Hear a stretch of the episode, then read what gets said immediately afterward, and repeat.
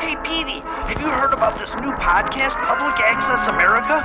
You can find it on iTunes, Google Play, Player FM, TuneIn Radio, and even the Stitcher Smart Radio app. It's so cool! Not for nothing. But are you a German spy? Because that sounds like technology. It's like that new thing, the radio, or a newspaper for your ears. You can even follow their production company, Jar Codes, on Twitter or Facebook and find all new episodes posted every day. Oh, that's cool. I don't care nothing about no planes, but I gotta hear the latest episode of Public Access America now. Oh, watch the bomb. You can even go to their YouTube channel at Public Access America and find great videos from our time. It's so cool. Go check out Public Access America. Welcome to the underworld. I love America. It's been my home all my life. Ladies and gentlemen, the very word secrecy is repugnant in a free and open society. And we are, as a people, inherently and historically opposed to secret societies, to secret oaths, and to secret proceedings.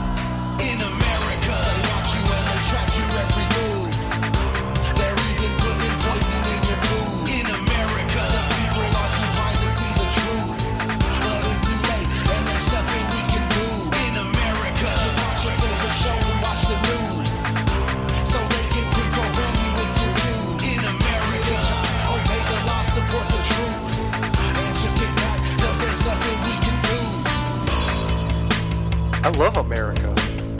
It's been my home all my life. If you don't know the past, you're only doomed to repeat it. Welcome to Public Access America.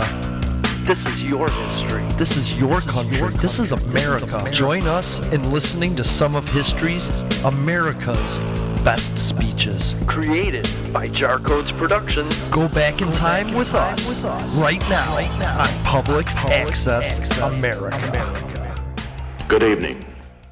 I want to talk to you tonight from my heart on a subject of deep concern to every American. In recent months, members of my administration and officials of the Committee for the Reelection of the President, including some of my closest friends and most trusted aides, have been charged with involvement in what has come to be known as the Watergate affair. These include charges of illegal activity during and preceding the 1972 presidential election and charges that responsible officials participated in efforts to cover up that illegal activity. The inevitable result of these charges has been to raise serious questions about the integrity of the White House itself. Tonight I wish to address those questions. Last June 17, while I was in Florida trying to get a few days rest after my visit to Moscow, I first learned from news reports of the Watergate break-in. I was appalled at this senseless, illegal action. And I was shocked to learn that employees of the re-election committee were apparently among those guilty. I immediately ordered an investigation by appropriate government authorities. On September 15, as you'll recall, indictments were brought against seven defendants in the case. As the investigations went forward, I repeatedly act, asked those conducting the investigation whether there was any reason to believe that members of my administration were in any way involved. I received repeated assurances that there were not. Because of these continuing reassurances, because I believed the reports I was getting, because I had faith in the persons from whom I was getting them, I discounted the stories in the press that appeared to implicate members of my administration or other officials of the campaign committee. Until March of this year, I remained convinced that the denials were true and that the charges of involvement by members of the White House staff were false. The comments I made during this period, the comments made by my press secretary in my behalf, were based on the information provided to us at the time we made those comments. However, New information then came to me which persuaded me that there was a real possibility that some of these charges were true, and suggesting further that there had been an effort to conceal the facts both from the public, from you, and from me. As a result, on March 21st, I personally assumed the responsibility for coordinating intensive new inquiries into the matter. And I personally ordered those conducting the investigations to get all the facts and to report them directly to me right here in this office. I again ordered that all persons in the government or at the reelection committee should cooperate fully with the FBI, the prosecutors, and the grand jury. I also ordered that anyone who refused to cooperate in telling the truth would be asked to resign from government service. And with ground rules adopted that would preserve the basic constitutional separation of powers between the Congress and the presidency, I directed that members of the White House staff should appear and testify voluntarily under oath before the Senate committee which was investigating Watergate. I was determined that we should get to the bottom of the matter and that the truth should be fully brought out no matter who was involved. At the same time, I was determined not to take precipitate action and to avoid, if at all possible, any action that would appear to reflect on innocent people. I wanted to be fair, but I knew that in the final analysis, the integrity of this office, public faith in the integrity of this office, would have to take priority over all personal considerations. Today, in one of the most difficult decisions of my presidency, I accepted the resignations of two of my closest associates in the White House, Bob Haldeman, John Ehrlichman, two of the finest public servants it has been my privilege to know. I want to stress that in accepting these resignations, I mean to leave no implication, whatever, of personal wrongdoing on their part. And I leave no implication tonight of implication on the part of others who have been charged in this matter. But in matters as sensitive as guarding the integrity of our democratic process, it is essential not only that rigorous legal and ethical standards be observed, but also that the public, you, have total confidence that they are both being observed and enforced by those in authority, and particularly by the President of the United States. They agreed with me that this move was necessary in order to restore that confidence. Because Attorney General Kleindienst, though a distinguished public servant, my personal friend for 20 years, with no personal involvement whatever in this matter, has been a close personal and professional associate of some of those who are involved in this case, he and I both felt that it was also necessary to name a new Attorney General. The counsel to the President, John Dean, has also resigned. As the new Attorney General, I have today named Elliot Richardson, a man of unimpeachable integrity and rigorously high principle.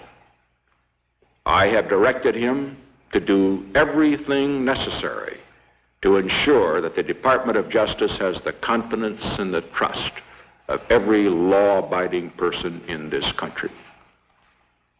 I have given him absolute authority to make all decisions bearing upon the prosecution of the Watergate case and related matters.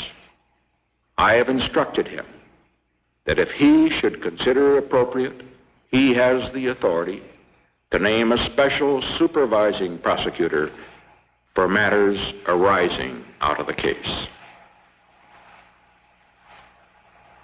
Whatever may appear to have been the case before, whatever improper activities may yet be discovered in connection with this whole sordid affair, I want the American people, I want you to know beyond the shadow of a doubt that during my term as president, justice will be pursued fairly, fully, and impartially, no matter who is involved. This office is a sacred trust, and I am determined to be worthy of that trust. Looking back at the history of this case, two questions arise. How could it have happened? Who is to blame? Political commentators have correctly observed that during my 27 years in politics, I've always previously insisted on running my own campaigns for office. But 1972 presented a very different situation in both domestic and foreign policy. 1972 was a year of crucially important decisions, of intense negotiations, of vital new directions, particularly in working toward the goal which has been my overriding concern throughout my political career, the goal of bringing peace to America, peace to the world. And that is why I decided as the 1972 campaign approached that the presidency should come first and politics second. To the maximum extent possible, therefore, I sought to delegate campaign operations, to remove the day-to-day campaign decisions from the President's office and from the White House. I also, as you recall, severely limited the number of my own campaign appearances. Who then is to blame for what happened in this case? For specific criminal actions by specific individuals, those who committed those actions must, of course, bear the liability and pay the penalty. For the fact that alleged improper actions took place within the White House or within my campaign organization, the easiest course would be for me to blame those to whom I delegated the responsibility to run the campaign. But that would be a cowardly thing to do. I will not place the blame on subordinates, on people whose zeal exceeded their judgment, and who may have done wrong in a cause they deeply believe to be right. In any organization, the man at the top must bear the responsibility. That responsibility, therefore, belongs here, in this office. I accept it. And I pledge to you tonight from this office that I will do everything in my power to ensure that the guilty are brought to justice and that such abuses are purged from our political processes in the years to come, long after I have left this office. Some people, quite properly appalled at the abuses that occurred, will say that Watergate demonstrates the bankruptcy of the American political system. I believe precisely the opposite is true. Watergate represented a series of illegal acts and bad judgments by a number of individuals. It was the system that has brought the facts to light and that will bring those guilty to justice. A system that in this case has included a determined grand jury, honest prosecutors, a courageous judge, John Sirica, and a vigorous free press. It is essential now that we place our faith in that system, and especially in the judicial system. It is essential that we let the judicial process go forward, respecting those safeguards that are established to protect the innocent as well as to convict the guilty. It is essential that in reacting to the excesses of others, we not fall into excesses ourselves. It is also essential that we not be so distracted by events such as this that we neglect the vital work before us, before this nation, before America, at a time of critical importance to America and the world. Since March, when I first learned that the Watergate affair might in fact be far more serious than I had been led to believe, it has claimed far too much of my time and my attention. Whatever may now transpire in the case, whatever the actions of the grand jury, whatever the outcome of any eventual trials, I must now turn my full intention, and I shall do so once again, to the larger duties of this office.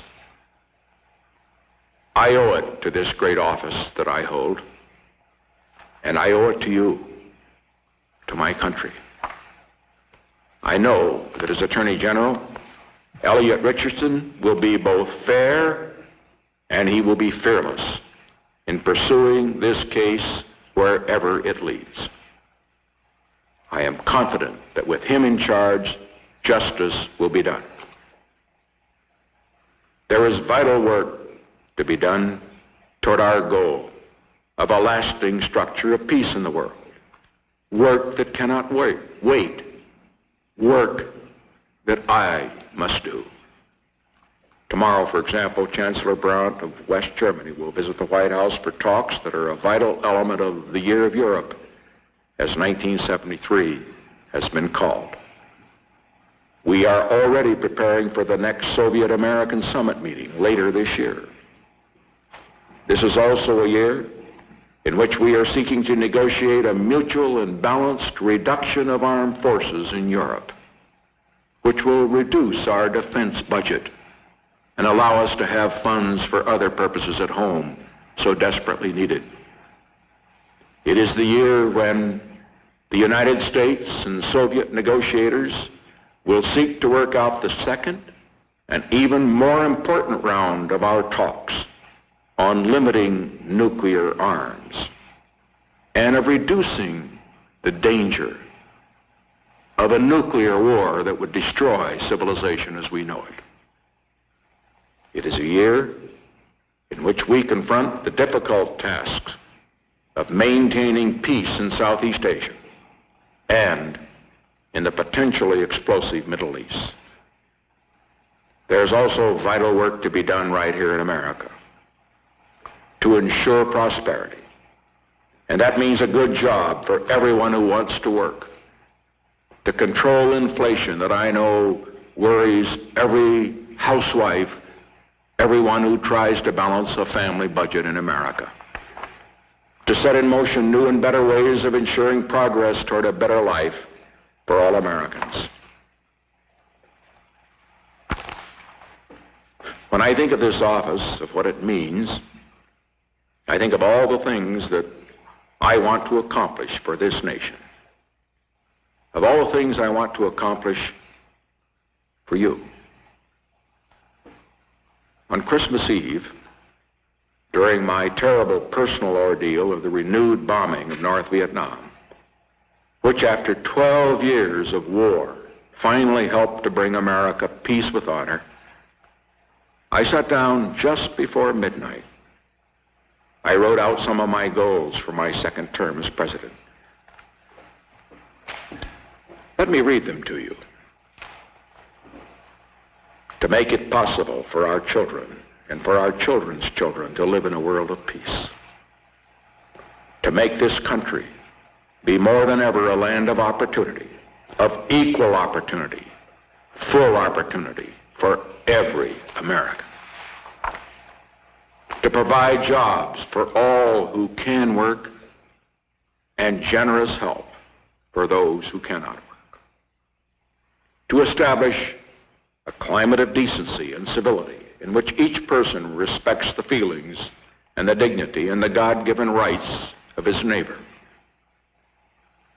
To make this a land in which each person can dare to dream can live his dreams, not in fear, but in hope, proud of his community, proud of his country, proud of what America has meant to himself and to the world. These are great goals. I believe we can, we must work for them. We can achieve them. But we cannot achieve these goals unless we dedicate ourselves to another goal. We must maintain the integrity of the White House. And that integrity must be real, not transparent. There can be no whitewash at the White House. We must reform our political process, ridding it not only of the violations of the law, but also of the ugly mob violence and other inexcusable campaign tactics that have been too often practiced and too readily accepted in the past, including those that may have been a response by one sided to the excesses or expected excesses of the other side.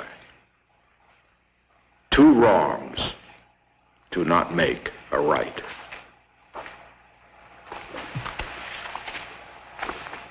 I've been in public life for more than a quarter of a century. Like any other calling, politics has good people and bad people. Let me tell you, the great majority in politics, in the Congress, in the federal government, in the state government, are good people. I know that it can be very easy under the intensive pressures of a campaign for even well-intentioned people to fall into shady tactics. To rationalize this on the grounds that what is at stake is of such importance to the nation that the end justifies the means. And both of our great parties have been guilty of such tactics in the past. In recent years, however, the campaign excesses that have occurred on all sides have provided a sobering demonstration of how far this false doctrine can take us. The lesson is clear. America, in its political campaigns, must not again fall into the trap of letting the end, however great that end is, justify the means. I urge the leaders of both political party, parties, I urge citizens, all of you everywhere, to join in working toward a new set of standards, new rules and procedures to ensure that future elections will be as nearly free of such abuses as they possibly can be made. This is my goal. I ask you to join in making it America's goal. When I was inaugurated for a second term this past January 20th, I made, gave each member of my cabinet and each member of my senior White House staff a special four-year calendar with each day marked to show the number of days remaining to the administration. In the inscription on each calendar, I wrote these words. The presidential term which begins today consists of 1,461 days. No more, no less. Each can be a day of strengthening and renewal for America. Each can add depth and dimension to the American experience. If we strive together, if we make the most of the challenge and the opportunity that these days offer us, they can stand out as great days for America and great moments in the history of the world. I looked at my own calendar this morning up at Camp David as I was working on this speech. It showed exactly 1,361 days remaining in my term. I want these be the best days in America's history. Because I love America. I deeply believe that America is the hope of the world. And I know that in the quality and wisdom of the leadership America gives lies the only hope for millions of people all over the world that they can live their lives in peace and freedom. We must be worthy of that hope in every sense of the word. Tonight, I ask for your prayers to help me in everything that I do throughout the days of my presidency to be worthy of their hopes and of yours.